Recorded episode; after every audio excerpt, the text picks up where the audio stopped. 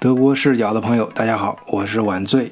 今天又到周末了，哎，最近我们在群里面，啊，听我们最近几期节目的朋友也能感觉到啊，大家都在这个旅游旺期啊，展示自己在各地旅游的一些照片、风情，哎，其中还包括很重要的一项就是吃，哎，尤其是买力啊，最近。用另外一个群友经常问候他的话来说，就是哎，你这今天又浪到哪儿了？其实咱群里面这几个人都挺浪的，最近搞得反正我是挺羡慕的啊。这段时间我工作挺忙，手上的项目也挺难做，哎，所以在这个时候呢，能够看着这群里面的兄弟们啊，还有姐妹们啊，在世界各地浪啊，不时的发来照片看一看，还真是不错啊，是一种很好的调剂和享受。哎，刚才浪到哪儿了？哎，不说到哪儿了？就是刚才说到这个，对，这吃啊，对，最近这几天呢，买力一直在东欧浪，哎，经常发过来图片啊，尤其是这几天，发这个各种美食啊，看上去。都非常诱人的东西，但实际上价格只有德国的三分之一，甚至只有四分之一啊！经常听晚醉节目的知道啊，德晚醉上半年正好也去东欧进行了一一圈考察，去了好几个国家，确实那边东西不仅特别好吃，关键还特别便宜。于是这群里就开始聊吃，聊美食，哎，结果聊聊了，开始聊减肥，哎，减肥聊聊不知道就怎么聊到了甜食。就是在咱们德国视角的某一个群里面，德国视角好好几个群啊，现在已经到 F 群了，啊，就是群里面有一个群里面说这个甜食的危害啊，说大家现在社会中，呃，吃甜食有什么不好？也有朋友就是喜欢吃甜食，说吃甜食还有很多好处。但是最近呢，在德国有一个新闻，啊，讲的是欧洲食品观察组织。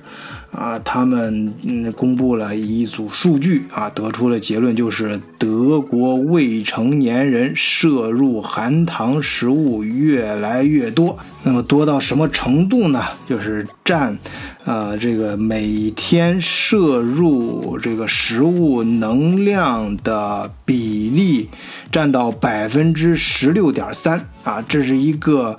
什么概念呢？是一个严重超标的概念啊！就是根据世界卫生组织、德国营养学会、德国糖尿病协会等组织建议的，三岁至十八岁这类人群每日糖分摄入量占总摄入能量的比例，不要超过百分之十。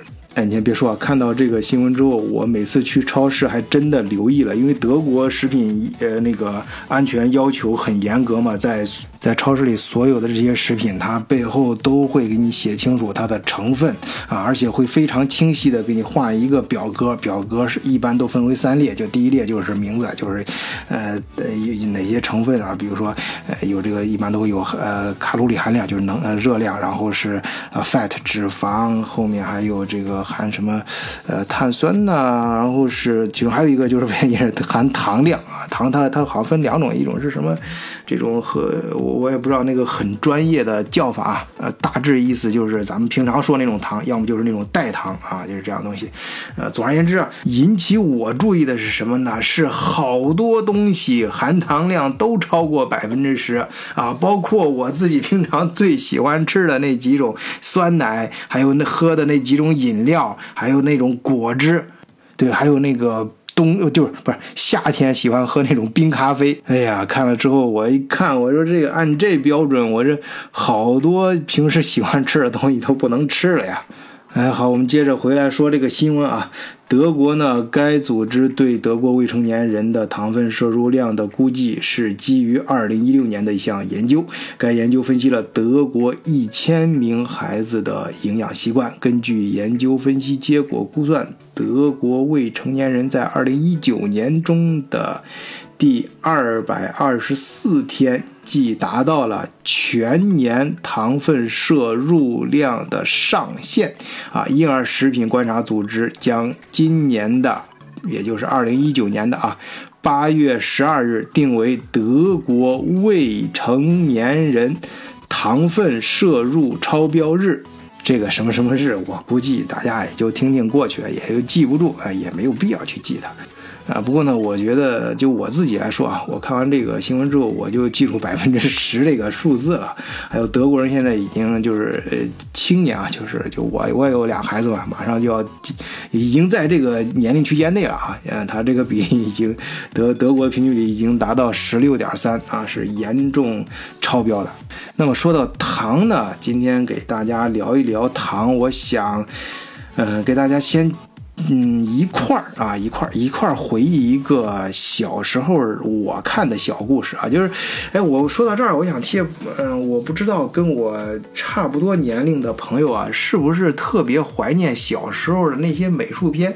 好多好像都是那个什么啊，上海美术片制制片厂什么那个，就那种，呃，还有好多就是像像儿童的这种蜡笔画，又像是国画，就是很浓重的有这种中国画的那。这种风格啊，有点像中国什么版画呀，还有那种呃简单的水彩画呀，但是非常有中国传统绘画那种写意那种感觉的啊，就是寥寥几笔，但是把那种呃形象和动作呀，就是那种想表达的呃东西啊，就跃然纸上啊。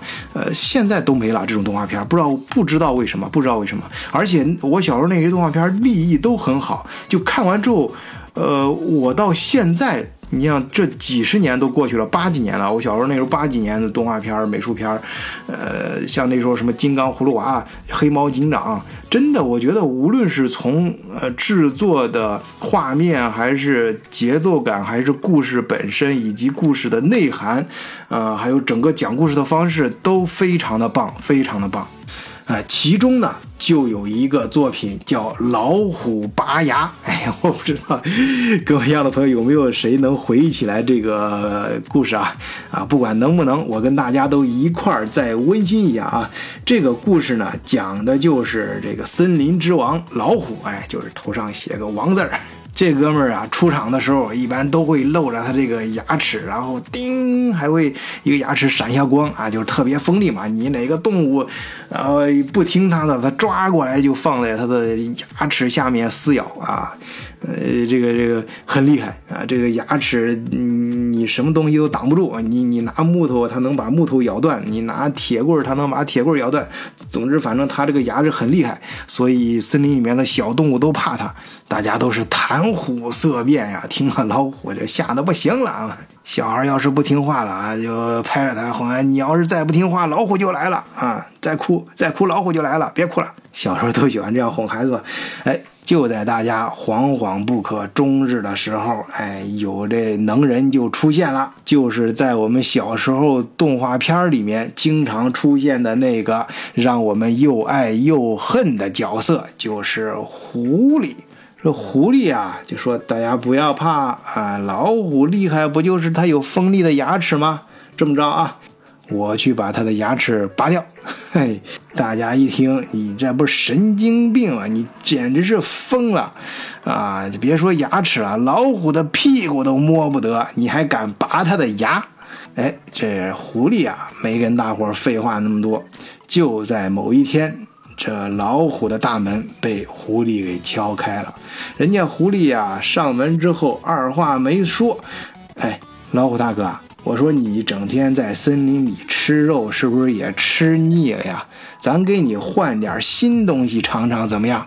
这老虎啊，这不耐烦的，那行吧，你有话快说，有屁快放啊！到底什么东西？快说，先说好啊！毒品咱可是一概不沾啊！哎呀，不是毒品，我这绝对是比肉还有营养的东西，那就是糖。啊，糖啊，知道你没听说过，不要紧啊，先给你一小块，你尝尝，行了，你继续吃，不行，不好吃，就全当我没来过，行吧？这老虎啊，就尝了这么一小口，结果就忍不住吃第二颗糖了。哎，往后呢，这狐狸啊，不仅是连绵不绝的给他送糖，而且还变着花样啊，今天给你巧克力糖，明天给你柠檬糖啊，这个种类也是，呃，这个形式也是五花八门啊。今天棉花糖软的，后天给你这种耐嚼的啊，再后天给你很 QQ 的啊，等等。总之啊。让这个老虎啊吃糖吃的那是欲罢不能，那有些朋友说了，那急着谁身边没个朋友呢？老虎身边就没有明白人吗？哎，有，哎，而且还特明白那种。哎，这一天呢，老虎的朋友狮子上门了。这狮子呀，就劝告这老虎：“哎呀，老虎老弟呀，你最近是不是迷上了一样东西呀？”，啊是啊，你怎么知道？啊，你是不是被 那个狐狸？骗着吃糖啊啊！怎么了？你看看我啊，我这现在说话都说不伶俐了，这满嘴一颗牙都没有了，就是吃糖吃的，最后啊都得被那狐狸给拔掉。哦，是吗？这么严重？这老虎啊心里开始犯嘀咕了。可是这糖特别好吃啊，而且我这上瘾呐。后来想想，这么着吧，我我经常漱漱嘴不就完了吗？我吃完了之后把这糖给漱掉，哎，这不就完了吗？这这不就清理干净了吗？不就不害怕这糖腐蚀我这牙了吗？可是呢，这狐狸啊，免费给他送上门的这糖，是一车一车的往这儿拉，他他他竖嘴也竖不过来呀。而且狐狸还告诉他说：“你看这糖啊，其实特别宝贵，你看森林其他人都吃不上，我专程给你送的是孝敬你啊，觉得你是森林之王嘛。啊，那个狮子呢是有它的原因，它这个基因啊什么。”种种原因吧，反正他不适合这个东西。你不一样啊，你是森林之王，你是真正的森林之王。狮子那是那是假的啊，他根本就没法跟你比啊。哎，这话就说到老虎的心坎里了。哎呀，对呀，我那那个狮子他是嫉妒我吧？他弄不好是想让啊，这个他自己想多搞点糖搞不到，然后到我这儿来让我。不吃，把糖给他，这么好东西给他，那哪能行呢？哎，说着呢，这狐狸啊，又顺势拿出来新产品，哎，上来了，就新产品这个，说这个泡泡糖，嘿嘿，还能吹，不仅能这个甜的好吃，而且还能嚼着吹泡泡啊，这个又吃又好玩。好，最终啊，老虎就经不住这狐狸的。呃，这个所谓的免费的供应啊，一步步的就陷进去了，陷到这蜜糖里啊，是不可自拔。终于有一天，他这牙可是疼起来了。这牙呀，不疼不要紧，一疼还真要命。就在这老虎牙疼痛难忍的时候，哎，狐狸。又敲门了，这门一开呀，狐狸这次是摇身一变，穿着白大褂，成了一个牙医。哎，解决你的牙疼怎么办呢？好说，把牙给拔掉，只有这一个办法。后面的事情，我想就不用说了，不管你能不能回忆起来，都能想象得出来。就这样，狐狸在众人瞠目结舌的惊讶当中，给威风不可一世的森林之王老虎拔了牙。那么好，最近为什么费这么大劲儿给大家讲讲这老虎拔牙的事儿呢？嗯，这么说吧。相信有不少朋友在这个故事中也听出了其他的意思。那么我们今天还是更科学一点啊，说一说这个糖到底对咱们人啊，平常老百姓啊有哪些危害？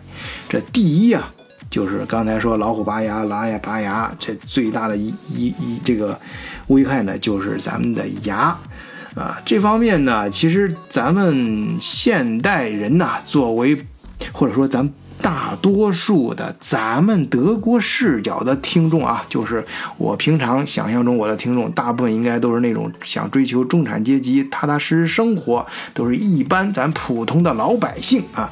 咱们这种人呢，身边呀，我估计啊，很少这种狐狸啊，因为你还没到老虎那味儿上呢，你呢没你还没有吸引狐狸到你身边的资格，嘿，所以呢。你呀，自己采取手段，比如经常刷刷牙，估计就能把这个糖给去掉了。当然啊，有没有刷牙能力的人啊，比如说家里的老人，你比如说你在外工作，你家里的老人、老年人啊，自己对于这个自我修复能力比较差的啊，有一些比如说上门推门都喊爹的啊，这种推销自己产品上门都都都都叫爹的这种啊。这这种呢好服务啊，也非常贴心啊，但是呢，呃，里面埋的有一些糖泥炮弹呢，可能。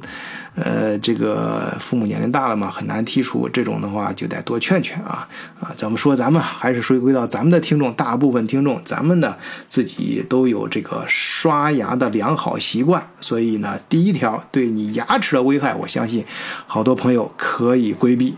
那么我们再往后看第二点啊，第二点就是什么呢？食欲，哎，影响人的食欲。啊，朋友更纳闷了呀，说。这糖，这好多东西都是本来不好吃的东西，啊，或者是不好喝的啊。你比如说那个这个夏天我们吃那个西红柿拌白糖啊，本身太酸的啊啊，柠檬啊加点白糖啊，再加点薄荷叶，那很好变得很好喝。这这它会刺激食欲，怎么会影响食欲呢？你这说着，哎，这个我不答辩啊，咱不玩文字游戏，我们我往下给你讲三个现象，就是。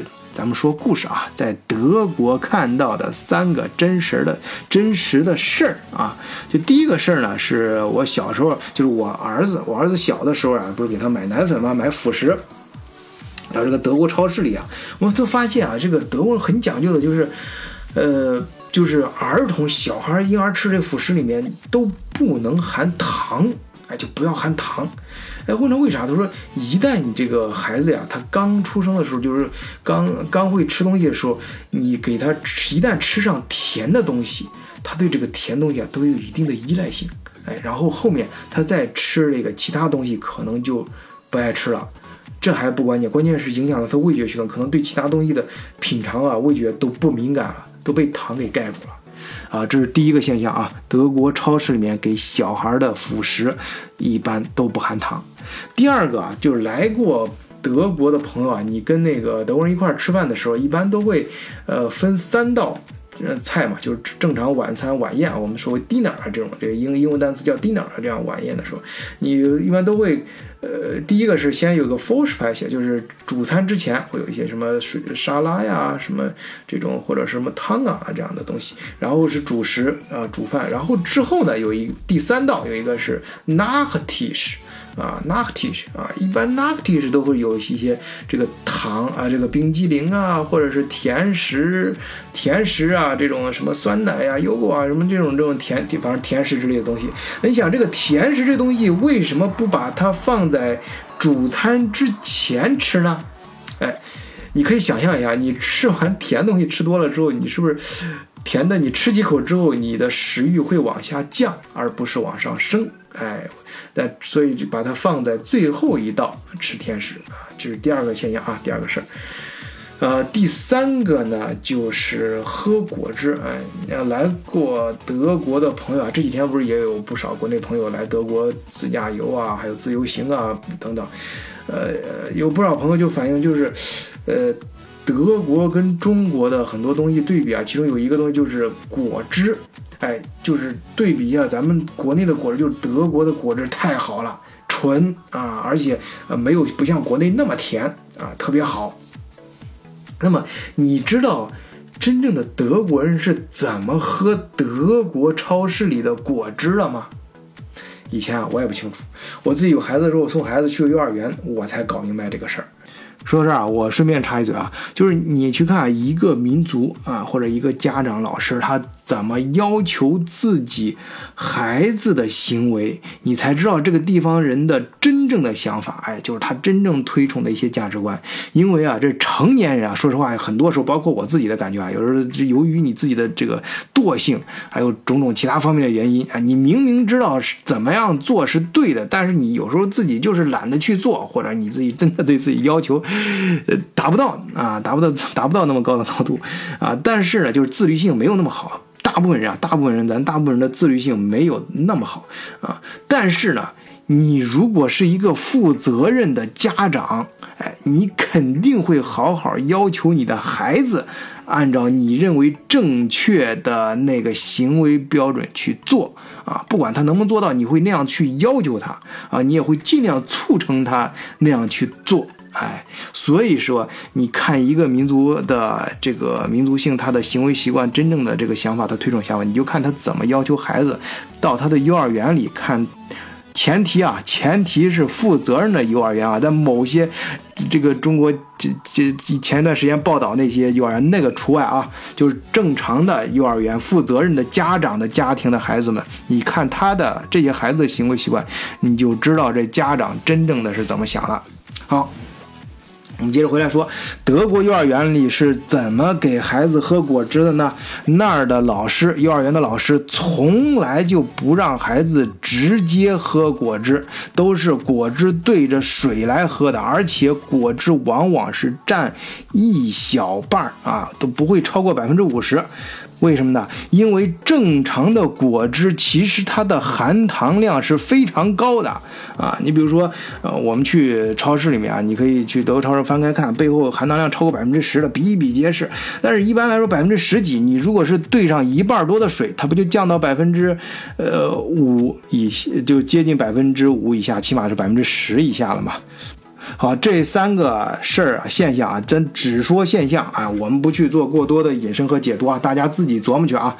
然后，但是从医学上是有一定原理的啊，说吃糖就是吃过多的甜食，容易使血压升高，以致食欲啊，或者你对甜这种食食品的味道造成一种依赖性之后啊，它会引起你就是特别是对儿童会引起儿童的厌食症，对于孩子啊。呃，你尤其要注意控制这个甜食，尤其是在他空腹的时候啊。反正我在德国，真的是从德国幼儿园这个这个老师啊，他对孩子的这这个要求啊，真是学到了不少东西。就是在他空腹的时候，你如果让他先吃糖的话，其实对他正常的吸收那些有营养的蛋白质什么的，就主餐里那些营养成分是不利的啊。啊，当然，咱们听友现在有很多朋友是专门学医的啊，我就不在这儿班门弄斧了，反正我说的也不准确，你知道说什么意思就行了。好，第下一个这个危害呢，就是容易引起肥胖，那这儿我就不用多说了，这大家应该都懂，这网上各种帖子、各种视频都能看得出来。然后还有呢，就是更深层次一点的啊，什么糖尿病、痛风啊，这种东西呢，就是。呃，至少是现在人们是普遍这样认为的啊。我们也很难找到一些就是样本呀和病理去说这个逻辑的确切存在，但是只是目前从统计学上存在一定的关联性，就是就是这两种病跟这个跟这糖之间啊有一定的关联性。但是但是我再强调，没还没有什么明确的科学依据啊。但是咱们不是说那句老话嘛，宁可信其有，不可信其。无啊，就是这种东西啊，尤其是这种东西，可以是宁可信其有，不可信其无。嗯，反正就是大家平时尽量少吃糖吧。其实啊，现在社会如果是正常人啊，就算你不主动去吃糖，哎，你不去喝蜂蜜，不去吃冰激凌等等，你每天吃的这个平常的食物里面含糖量其实已经不低了。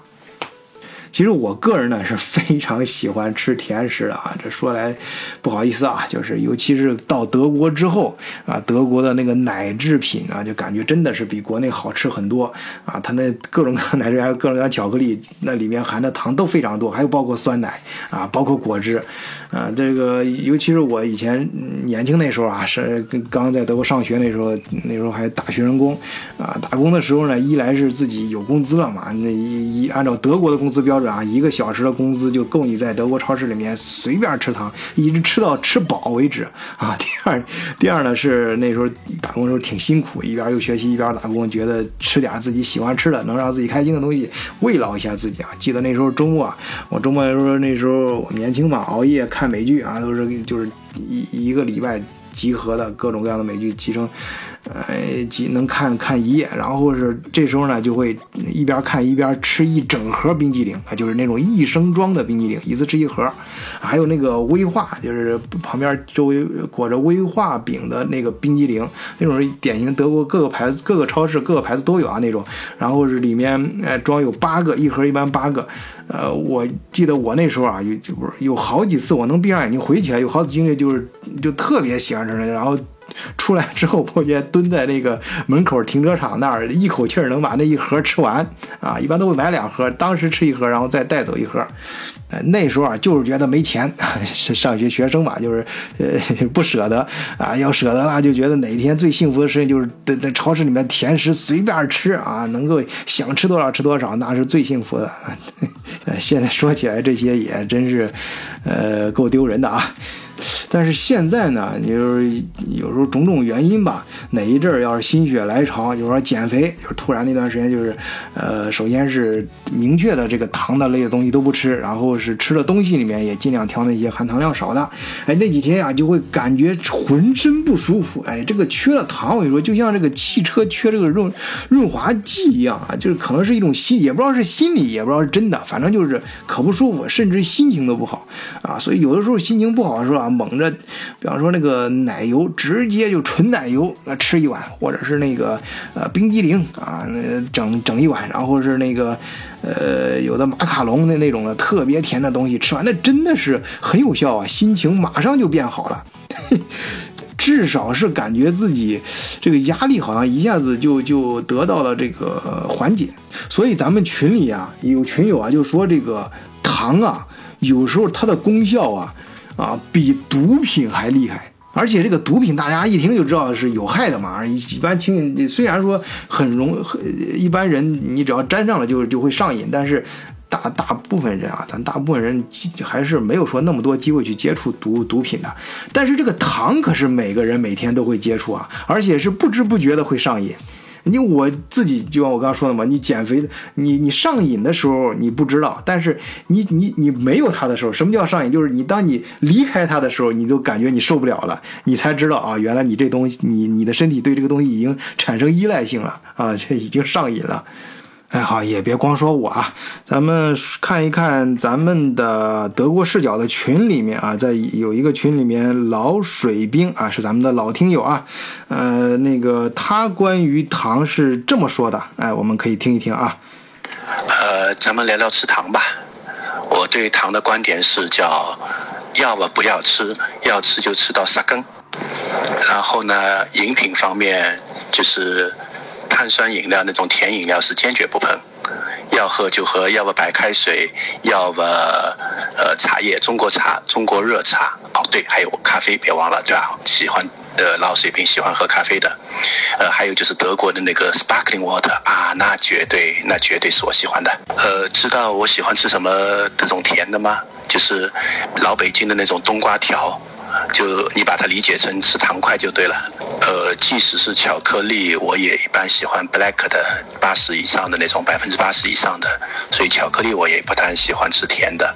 呃，那如果真要吃甜的，就是那种沙沙根根的，那种就是咬糖块那种感觉的那种糖。呃，关于糖的就这点观点了。如果还想继续表达的话，那就说说咸的吧。那咸的也是叫，就是宁波那种咸，知道吗？